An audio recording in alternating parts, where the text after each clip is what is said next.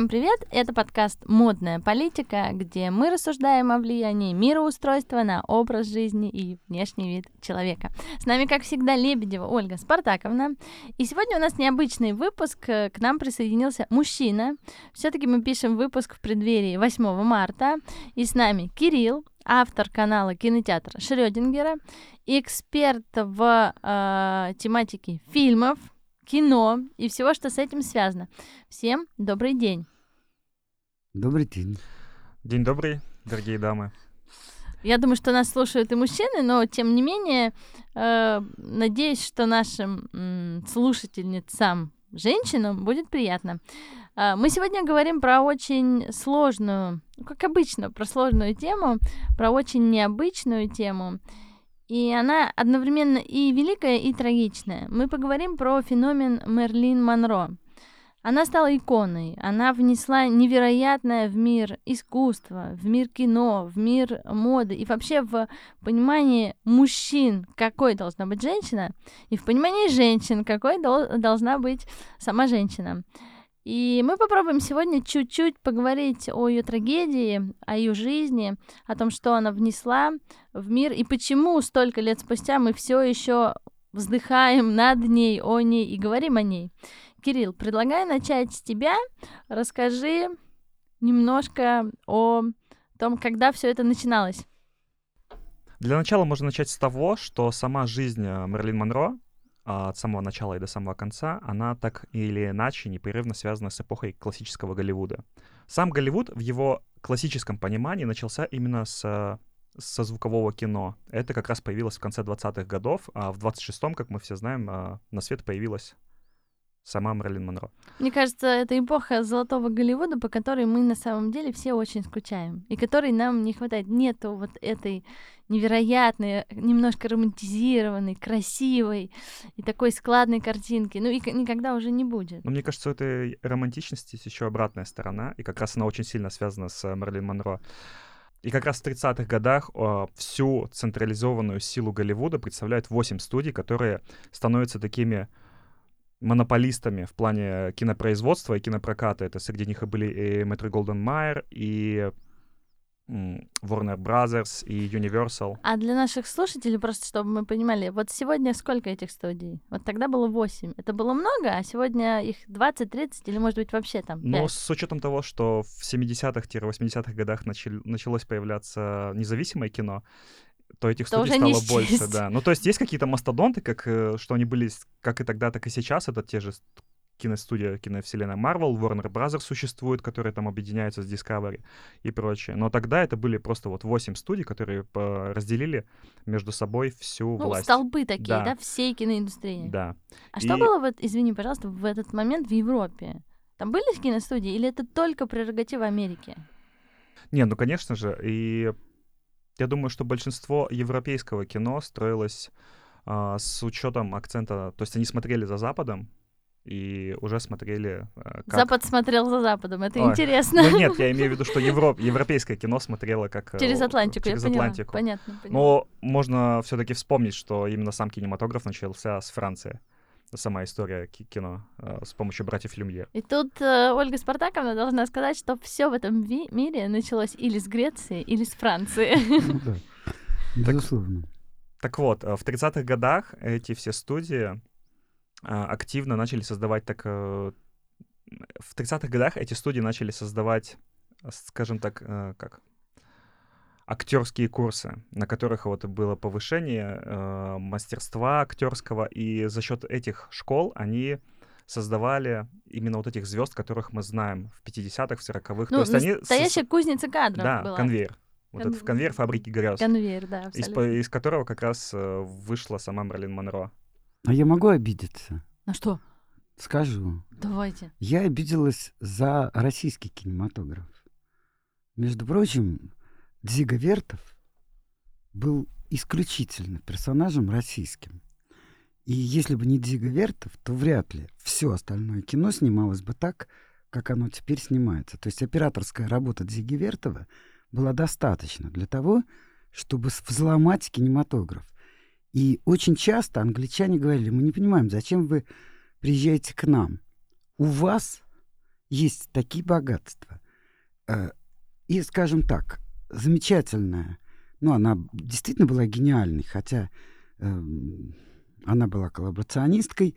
Э, как ее зовут? Не обошлось без коллаборационизма у нас Да. сегодня, окей? Немецкая э, режиссер.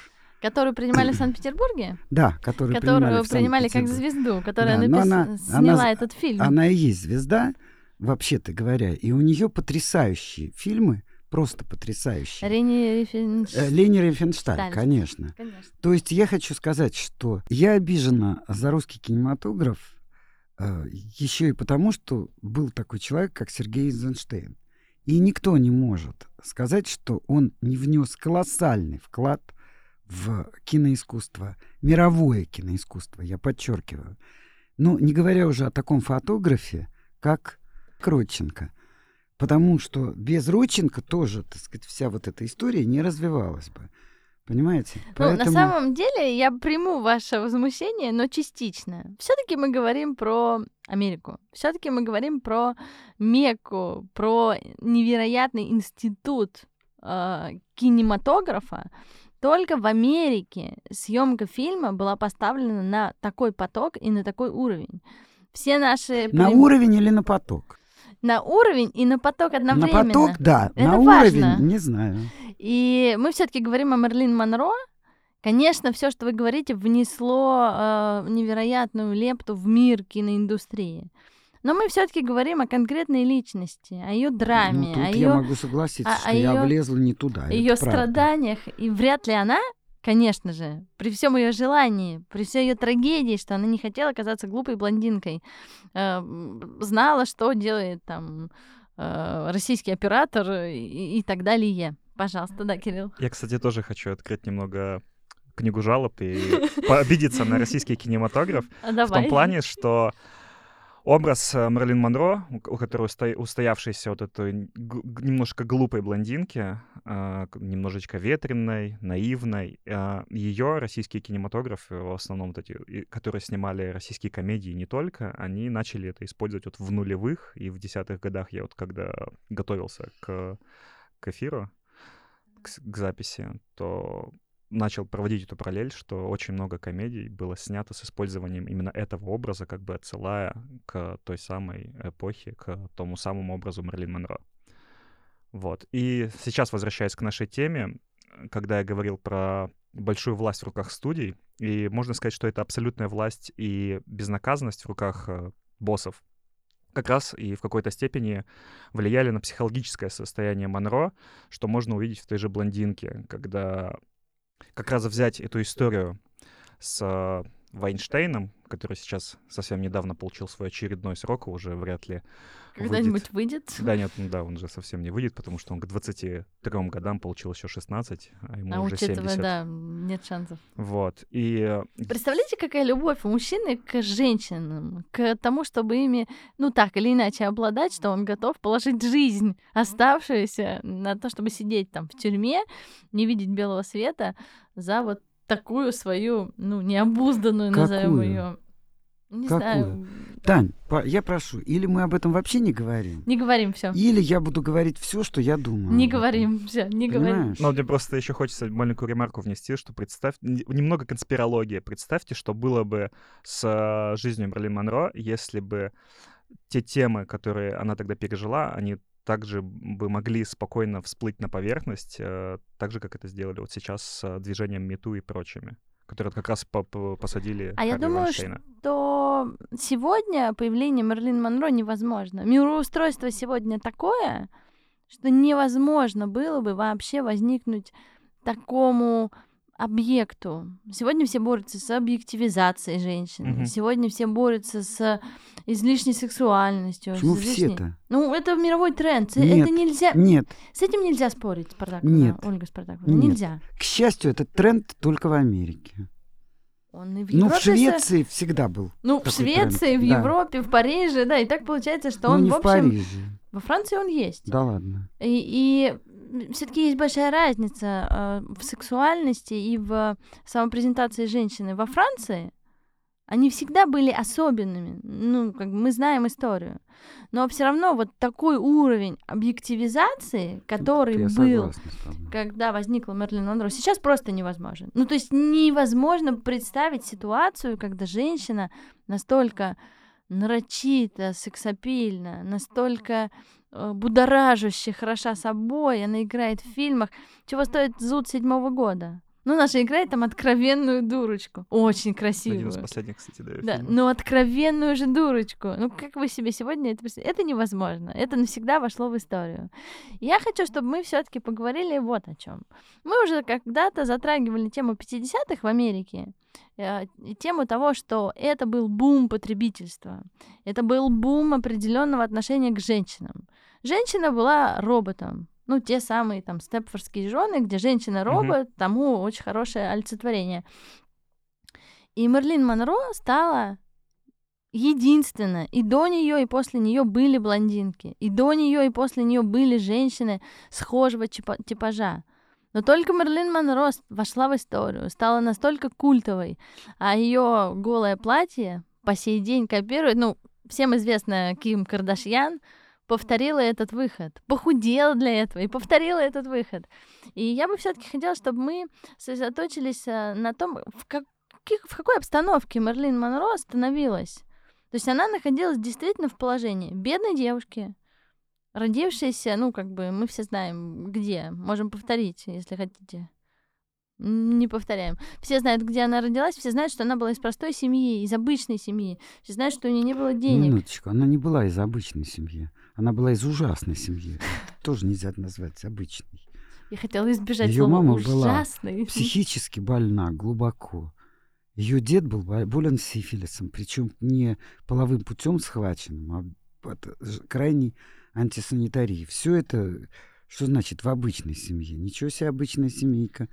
Ну, знаете, я м, пыталась как бы не делать э, такой Это трагичный очень важно, акцент, но действительно болезнь матери, конечно. она оставила не то что отпечаток, она ей передалась так или иначе. И, конечно, тонкая душевная организация Мерлин Монро не была предназначена для того, чтобы общаться с большими боссами, у которых были планы, деньги, э, кассовые сборы, уже считали кассовые сборы и так далее.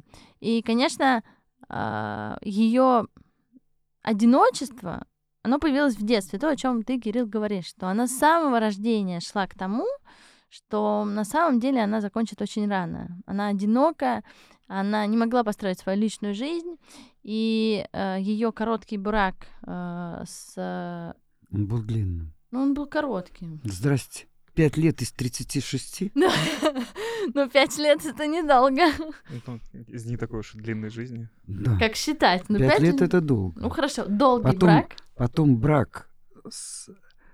не просто абы с кем, брак с огромным интеллектуалом американским, причем талантливейшим человеком, э, так сказать, имеющим Пулицеровскую премию, чьи пьесы идут по всему миру, красавец, между прочим.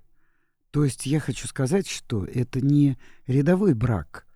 И в этом браке он потом чувствовал себя очень и очень виноватым, потому что она погибла через год после того, как он с ней разошелся. И я должна сказать, что в этом браке он-то видел как раз сексуальную э, дурочку, а она, ее записки, ее дневники разрывают просто сердце, потому что она была только умный человек может сказать, что поскольку я не интеллектуалка, и поскольку я вот не обладаю вот этим, я преклоняюсь перед, перед его интеллектуализмом и прочее, прочее. Только очень, очень сильный в каком-то смысле человек может сказать, что да, я не могу остановиться, я не могу не пить эти таблетки, я понимаю, что это невыносимо. И, между прочим, еще я хочу сказать, что вообще-то IQ, я понимаю, что мы относимся к нему очень сомнительно, но у нее IQ-то было выше Джона Кеннеди, между прочим. И, между прочим, у нее есть записки по поводу Достоевского, которого она, между прочим, читала. То есть, понимаете, и феномен ее состоит не только в том, что она была обольстительной блондинкой. Между прочим, она первая, и вы, наверное, это лучше меня знаете, порвала контракт и добилась через суд, что с нее даже не сняли деньги за прекращение контракта. Контракт, э, она отказалась играть постоянных дурочек и идиоток. И отказавшись от этого, она победила в суде и открыла свой собственный продюсерский центр. Ребята, это может сделать дурочка? Вот меня никто дурочкой не может назвать. Я преклоняюсь перед любым человеком, который что-нибудь открывает. Ну, Понимаете? я никогда не считала Матлин Монро дурочкой, Кирилл. А, ну думаю, вот, что ты тоже. Ну вот, кстати, я хотел бы дополнить э, слова по поводу продюсерского центра. Э, мне кажется, она открыла продюсерский центр как раз-таки для того, чтобы снять себе это клише э, глупой блондинки и погрузиться в мир серьезного кино. Согласен. Вот. А и еще хотел бы добавить по поводу мужчин в ее жизни. То есть вот мы сейчас ее самый длинный брак обсуждали, но так или иначе у нее было очень много связей разного характера, но во всех она очень сильно привязывалась к мужчинам. То есть она привязывалась э, к ним э, именно как к отцу. И одним из э, таких сильных тоже потерь. А, но одним из еще из таких сильных примеров э, таких отношений можно сказать э, Джонни Хайт. Это вице-президент актерского агентства Вильям Моррис, который как бы и стал трамплином Мерлин Монро именно в большое кино. И как раз, когда он помог ей э, как раз когда он помог ей э, заключить контракт со, со студией Fox, с которой она вот неоднократно воевала. А одной из причин, а, почему она с ними судилась, было то, что они не согласились выплатить ей 100 тысяч э, долларов гонорара, и она очень долго именно из-за этого в том числе воевала. И вот, как только она заключила контракт благодаря Джонни Хайдо, и через год после этого заключения он погиб, и она очень тоже сильно переживала по этому поводу. Вот, и в принципе, это тоже говорит о том, что Мерлин Монро была очень сильно ранимым человеком и э, очень сильно переживала на себе э, судьбы близких для нее людей, и это как так или иначе влияло на дальнейшую карьеру. Ну, учитывая, сколько она сменила приемных семей за свою жизнь, я не знаю, мне кажется, я от одной бы приемной семьи стала бы языкаться, и со мной было бы все что угодно.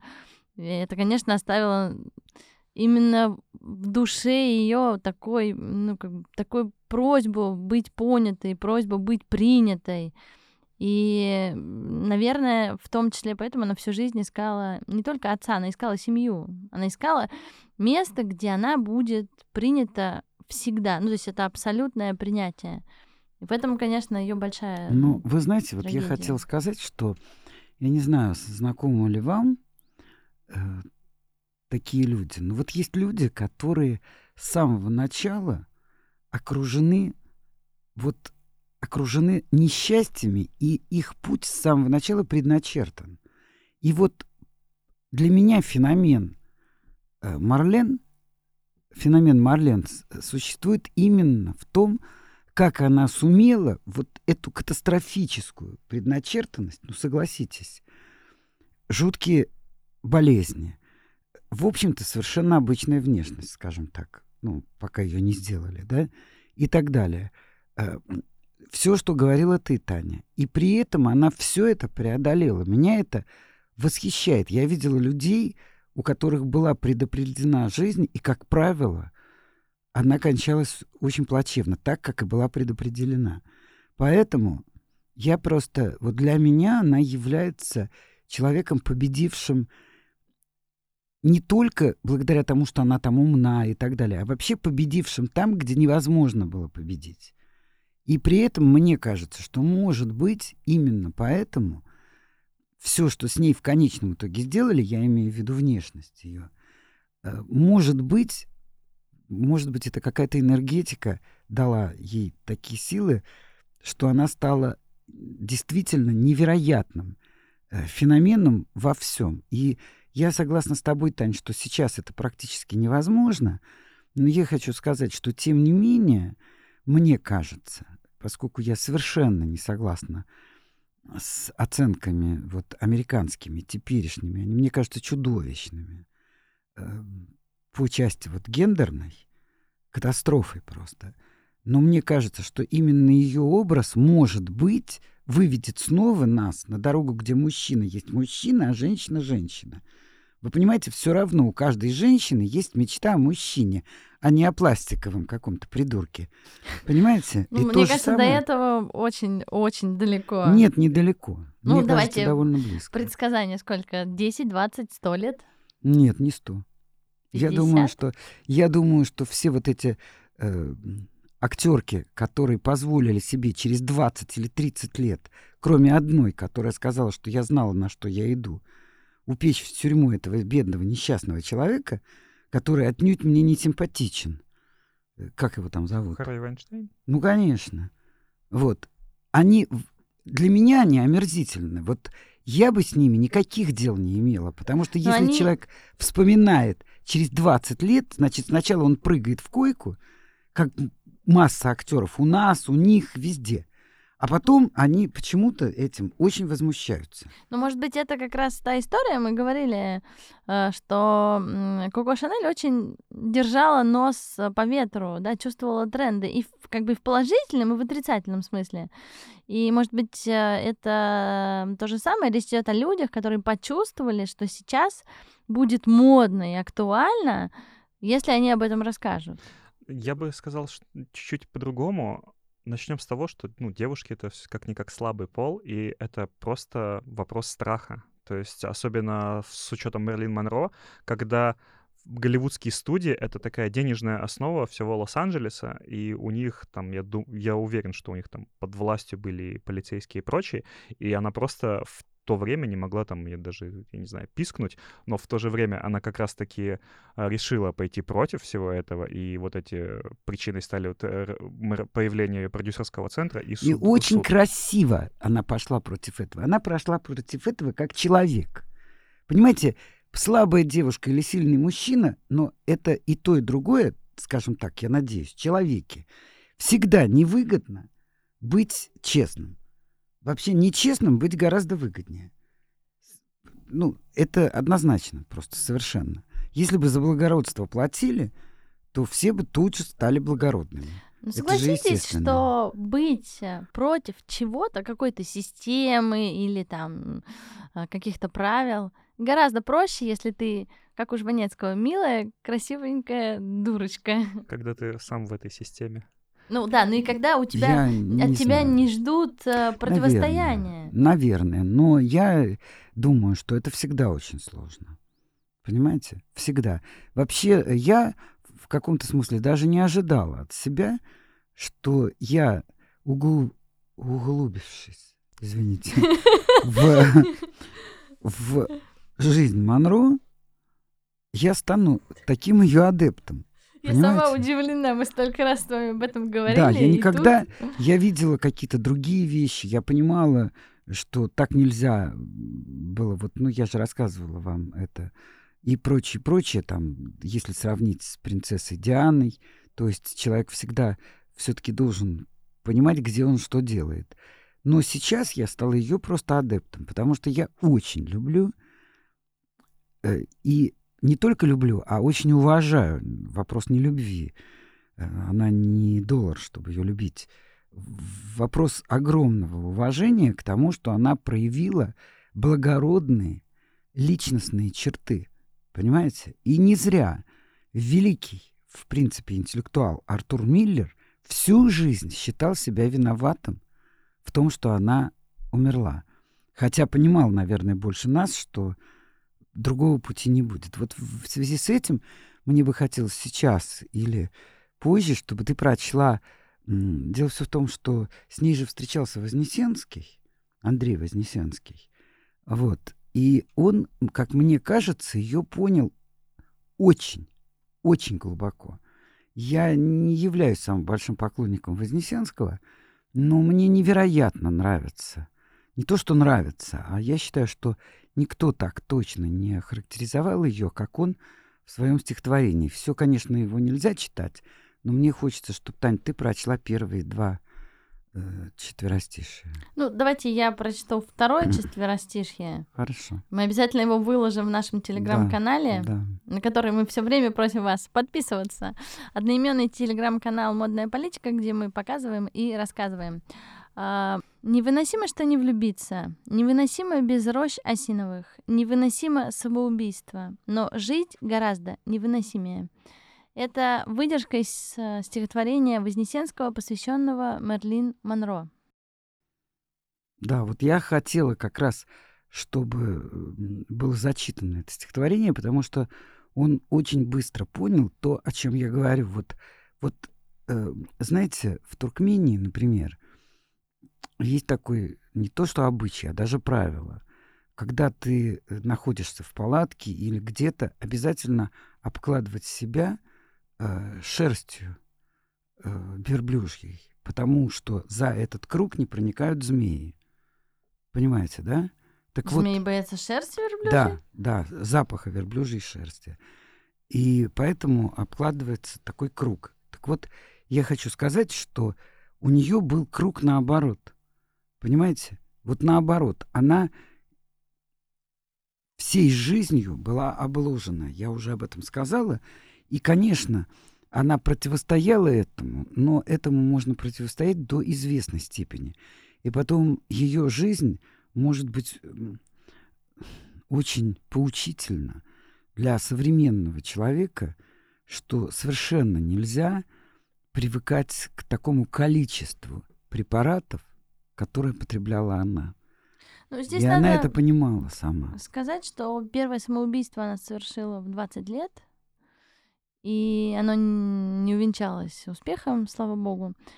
И здесь, конечно, хочется вспомнить известное высказывание, что если ты смотришь в бездну, помни, что бездна смотрит в тебя. А я И- думал, что то, что нас не убивает, делает нас сильнее. Нет, здесь Нет. скорее игра, вот эта игра, м, статистика же неумолима. Те, кто пытались э, совершить самоубийство, э, со второго и третьего раза успешно заканчивают начатое дело. И поэтому лучше, конечно, до этого вообще не доходить. И, конечно, вот в те годы не, было, не была так развита э, психология, там психосоматические расстройства не были так изучены. И вообще при любом э, недомогании принимали очень серьезные препараты, которые сегодня или запрещены, или являются рецептурными. Конечно, в годы Мерлин Монро никто за этим не смотрел. Я думаю, в том числе такая, такое безалаберное отношение к препаратам и привело к тому, что она, ну, скажем так, не усмотрела, где граница, что можно, а что нельзя. Сейчас, кстати, в Голливуде, сейчас, в этом году в кинематографе вышло два фильма, которые так или иначе упер- э, отталкиваются от образа Мерлин Монро.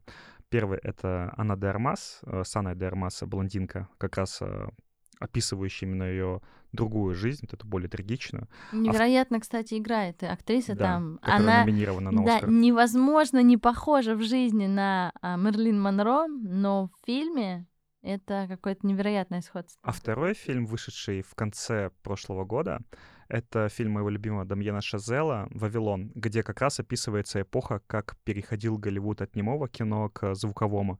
И там есть одна героиня, блондинка в исполнении Марго Робби, и, в принципе, ее история очень хорошо ложится на биографию Мерлин Монро, потому что она на- начала очень как-то э, внезапно, и потом у нее были и потом у нее было соперничество с другой блондинкой, и как раз-таки можно перекладывать исторический факт, то, что она соперничала с Бетти Грейбл.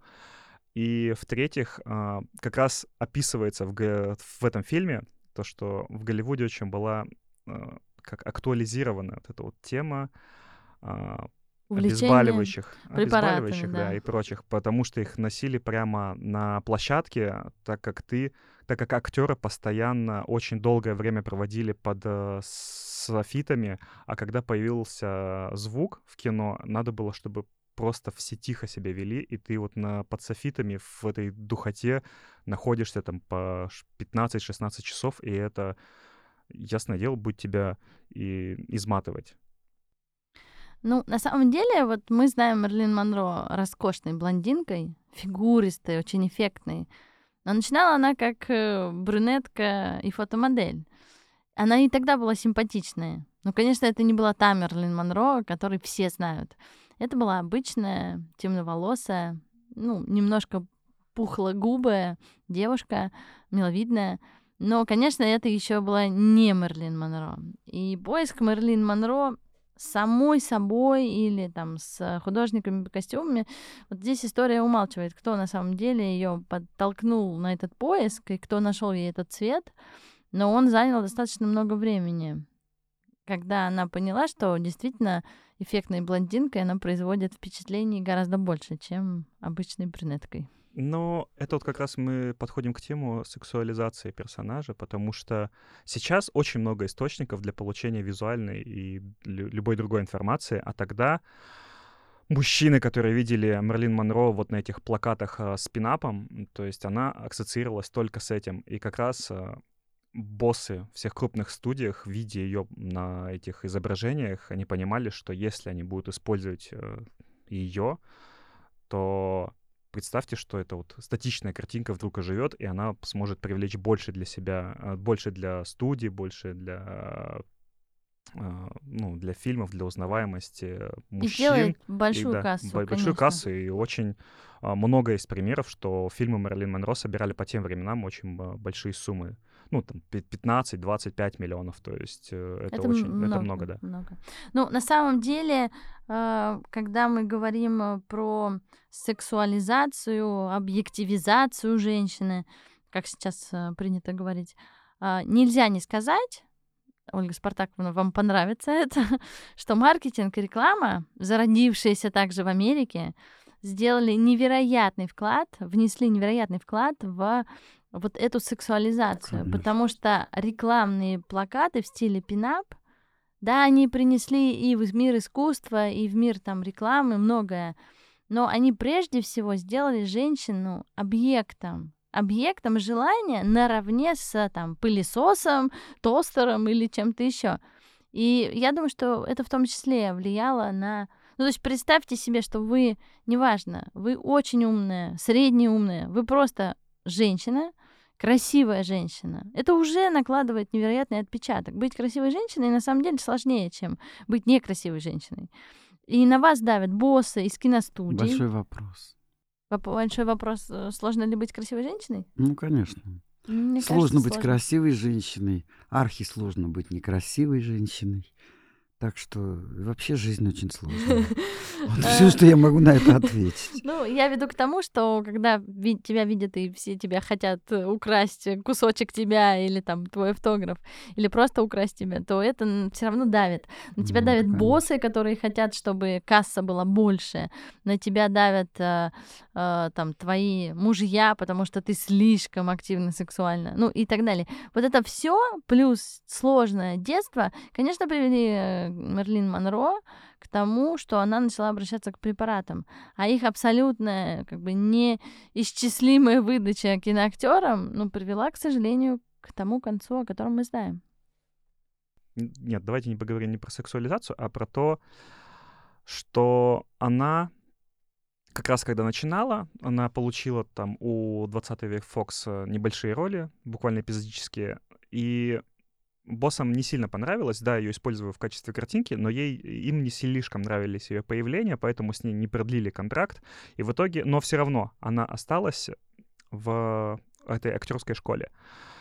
И там она проявляла себя очень даже хорошо, а, были какие-то надежды, но ей нужен был образ. И как раз в 48 или 49 году ей с помощью электролиза а, как подняли линию а, волос, и как раз ее отбелили полностью вот, э, волосы. Она в 48-м, в конце 40-х, она именно стала той самой э, блондинкой, которой запомнит ее весь мир. И вот как раз после этого ее замечает э, Джон Хёрд, Джон Хайт, о котором, Джонни Хайт, о котором я говорил, и он очень сильно вкладывается в ее карьеру, вот, он э, влюбляется в нее, вот, и... Ну, на самом деле, продолжая твою мысль, а, кто-то сказал бы, что это история про Золушку, когда Золушку переодели, ее заметил принц. Да, кто-то скажет, что это невероятная трагедия, что из-за этих белых волос ее заметили, и в конечном итоге она не выдержала ни этой славы, ни этого давления, и закончила очень одиноко и невероятно трагично. Ну, вы знаете, а кто-то может сказать, что лучше яркая трагичная жизнь, чем закончить ее примерно в том же возрасте, в серой, удушающей обстановке, там... Когда ты никому не нужен. Э, резины такой. Знаете, вот когда вот как резина. Я не знаю, что лучше. То, что человек чувствует, любой нормальный человек чувствует себя одиноко. Ну, скажем так, человек пришел в этот мир, так сказать, один, и уйдет один. Понимаете? Поэтому одиночество, мне кажется, всякого нормального человека так или иначе сопровождает, чтобы он не делал, даже если есть хорошая семья и так далее. Поэтому мне кажется, что тут, мне кажется, еще, знаете, я бы э, как бы разделила, что, что ужас-то состоит в том ее жизни, что все, из-за чего она стала таким феноменом, я имею в виду не то, о чем вот мы говорили, ее поведенческий феномен, а вот феномен сексуальности — это абсолютно искусственная вещь. Вы понимаете? То есть на самом деле ее просто искусственно сделали вот такой. Сейчас бы это назвали там как э, кукла Барби, тогда я не, не помню, была Барби вообще или нет. К сожалению, кстати, mm. говоря о Барби, это самая моя большая трагедия. Я невероятный фанат куклы Барби, всех съемок а кукла Барби. Но Мерлин Монро не стала основой куклы Барби. Это была другая модель. В этом году, кстати, выходит фильм э, про Барби, собственно говоря, с Марго Робби. Ну вот к этому фильму я пока очень насторожена. Я не смотрела ни одного фильма про Барби.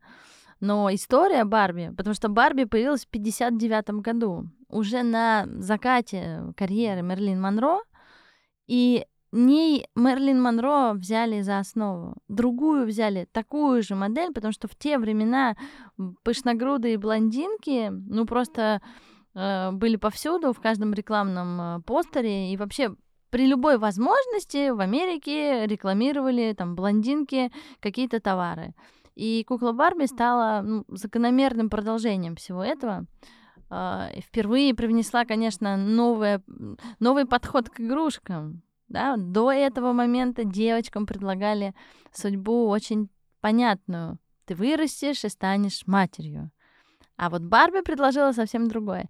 И мне казалось, что должна была быть именно Мерлин Монро, а, основ... Ну, как бы человеком, с которого списали Барби. А так не сложилось. Ну, потому что вокруг нее ходили не очень хорошие слухи, и я думаю, это бы все-таки сказалось на репутации компании. Не знаю, я много об этом думала. Понимаете, Барби же не приняли сразу. Ее успех произошел там через, по-моему, лет шесть после того, как она возникла. То есть не сразу покупатели поняли, в чем цимус Барби. И к тому моменту, наверное, уже можно было бы и э, подзабыть все эти истории. Как раз это был, по-моему, там 65-й год. Уже не было Кеннеди и не было Мерлин Монро. А, если я правильно помню, когда умерла Мерлин Монро. Кстати, в этот момент происходит именно закат классического Голливуда, когда вот все уходят от э, привычных образов, как раз появляется уже независимый э, независимый кинематограф появляется, приглашают молодых э, режиссеров, и можно считать, что развал классического Голливуда и падение централизированной вот этой студийной системы, начавшейся как раз в 60-х, так или иначе связаны со смертями двух знаковых для индустрии фигур. И это смерть Мерлин Монро и убийство Шерон Тейт я бы тоже причислил, потому что в то же десятилетие это было сделано. И после этого как раз началось именно падение интереса зрителей к шаблонным студийным картинам с участием традиционных звезд. Но мне бы хотелось вернуться к Барби, в которых я очень плохо разбираюсь, но я хочу сказать другое, что мы забыли, что мне хочется уйти вглубь времен, XVI век и задать вопрос. Вы никогда не задумывались, почему э, этот человек на лошади был таким длинным? таким длинным и худым. Хочется спросить, какой этот человек на лошади? Я надеюсь, ты поймешь, о чем я говорю, потому что я забыла. У меня бывает такое. Про Кен? А. Про него? Ну, Что? 16 век. Вспоминайте. Приключения Дон Кихота, А, господи. Почему Дон Кихот име- обладает такими длинными ногами? И почему вообще... И вот характер Дон Кихота, вспомните, и невероятная длина его ног. В XVI веке, когда писалась эта вещь, он был выставлен, именно его внешность говорила о полной его нелепости, о полной его неприспособленности к жизни. И именно поэтому вот при его вот э, там этих замечательных мечтах, сражениях благородных с ветряными мельницами, он был выписан именно таким, каким он был выписан. И в этом смысле я хочу сказать про Барби. Вы понимаете, что длинные ноги не жизнеспособны, в отличие от ног Мерлин Монро. У Мерлин Монро абсолютно дееспособная фигура. Это А- правда. А Барби — это недееспособный человек.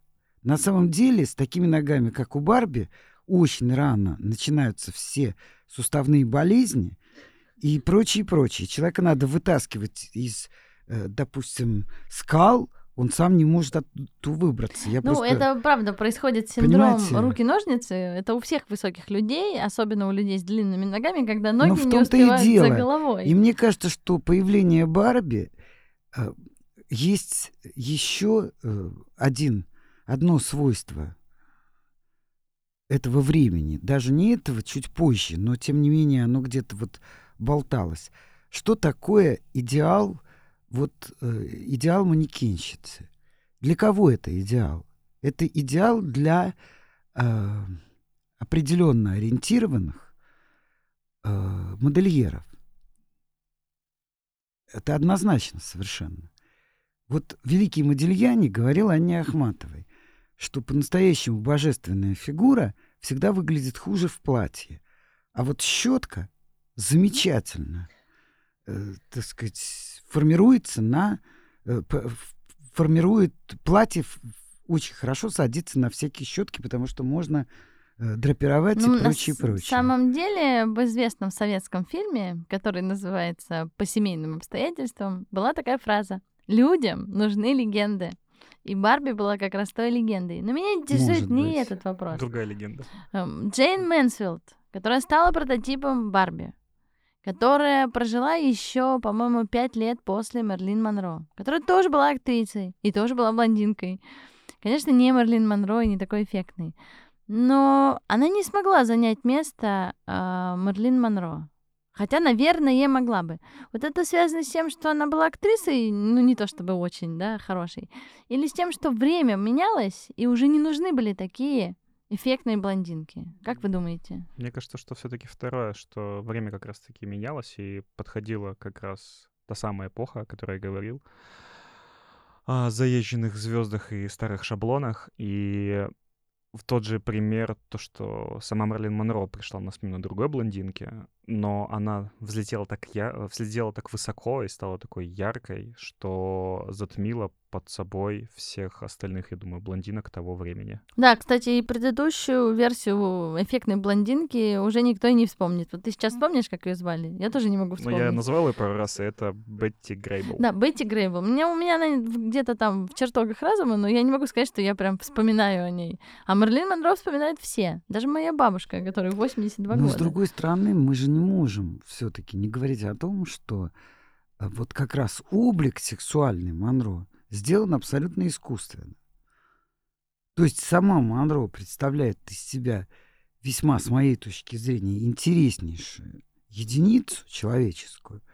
А вот как раз все то, за что ее любят до сих пор какие-то старые мужчины, которые требуют от своих возлюбленных немедленно превратиться в Монро, это просто уже есть, ну вы знаете, что это правда.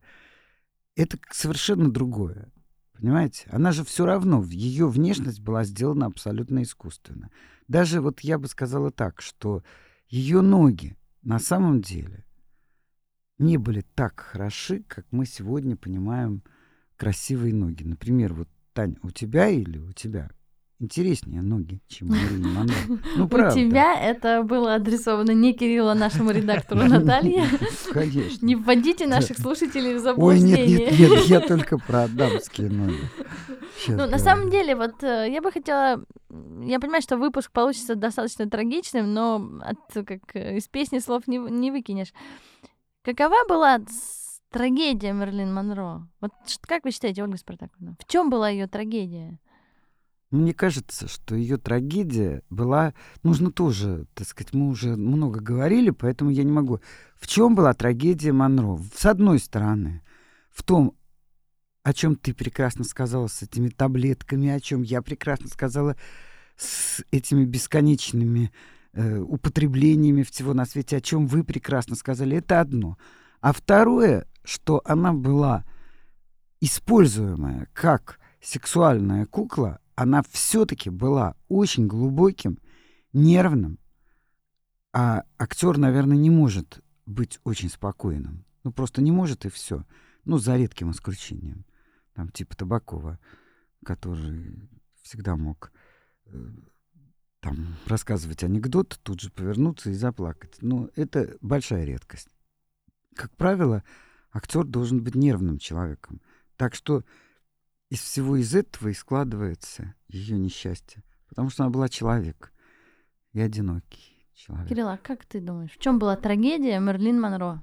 Но мне кажется, несмо- э, вместе с тем, что ее всю жизнь сопровождали очень сильные эмоциональные, личные трагедии, она была заложником э, того образа, в который она попала, то есть этой модели, которую ее постоянно использовали, и использовали в фильмах довольно-таки откровенных для того времени. Вот как раз взять тут же один из самых откровенных э, фильмов в ее истории — это «Ниагара». И вот как раз после него ее многие из начали считать секс-символом Америки и, в принципе, всего мира. И там же появилась, скажем так, неотли- не... И там появилась неотличимая черта ее мейкапа. То есть там были темные стрельчатые брови, бледная кожа и алые губы. Это стало вот именно символом ее образа.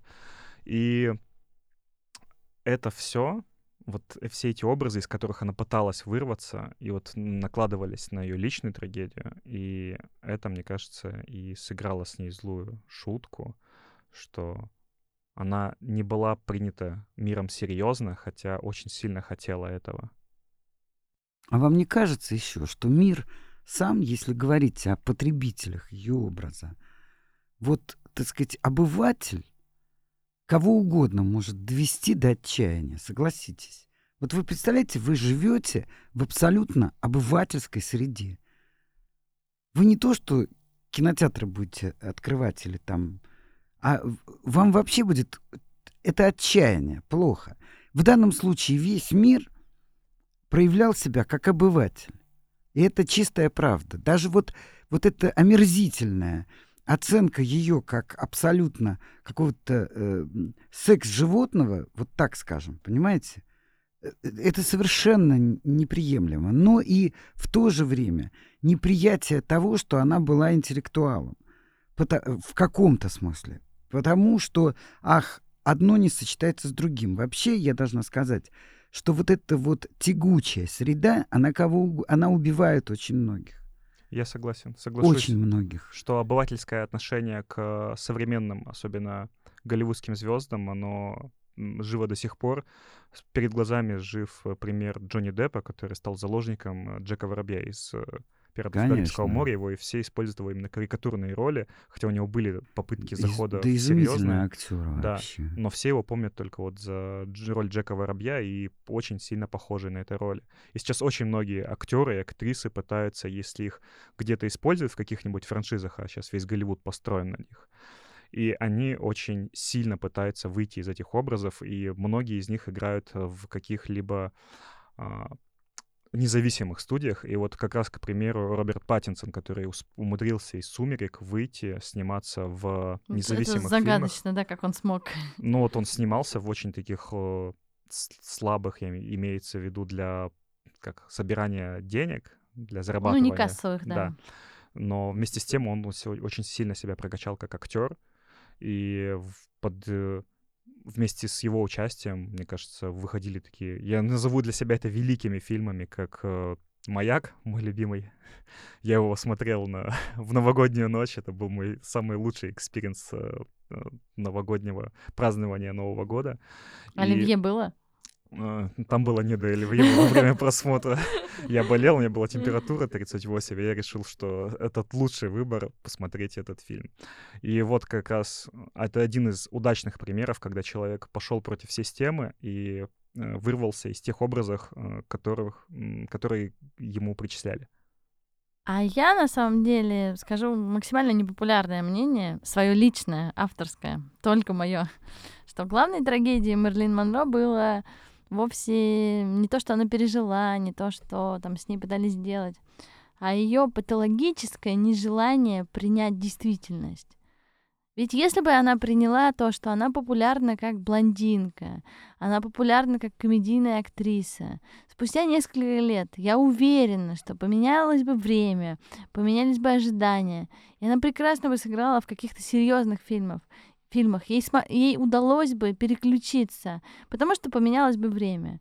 А бороться с ветряными мельницами, пытаться... Ты конформист. Может быть. Ты по сути конформист. Может быть. Я все-таки другое хорошо, поколение. Хорошо, что сейчас нет, ну, условно нет, гитлеровского режима.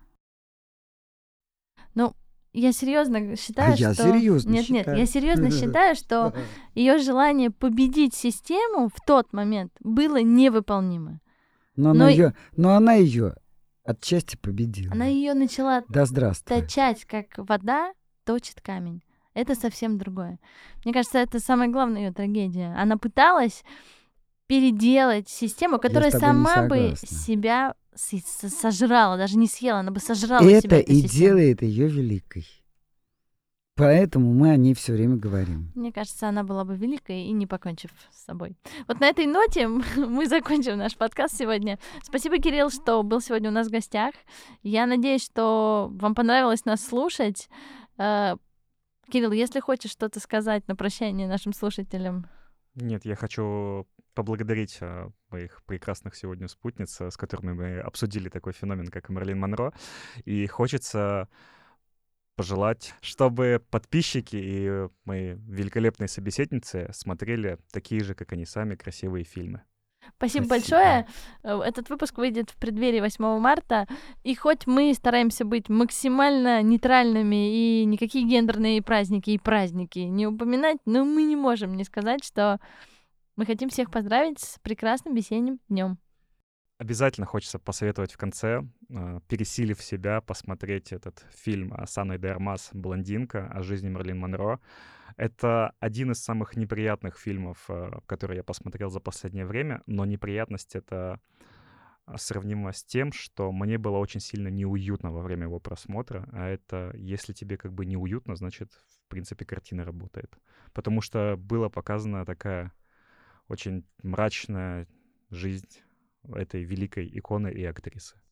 Вот такой у нас сегодня очень треугольный выпуск. Мы втроем все про разное. Я бы хотела посоветовать посмотреть очень легкий фильм моего любимого Вуди Аллена «Светская жизнь», который неплохо приоткрывает завесу тайны золотого Голливуда тех лет.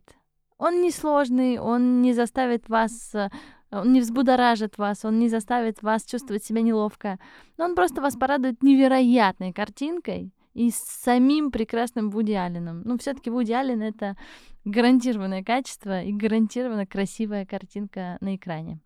Спасибо, что были с нами. Слушайте нас на любимых платформах, читайте нас в телеграм-канале «Модная политика». Подписывайтесь. Всем хорошего дня. Thank you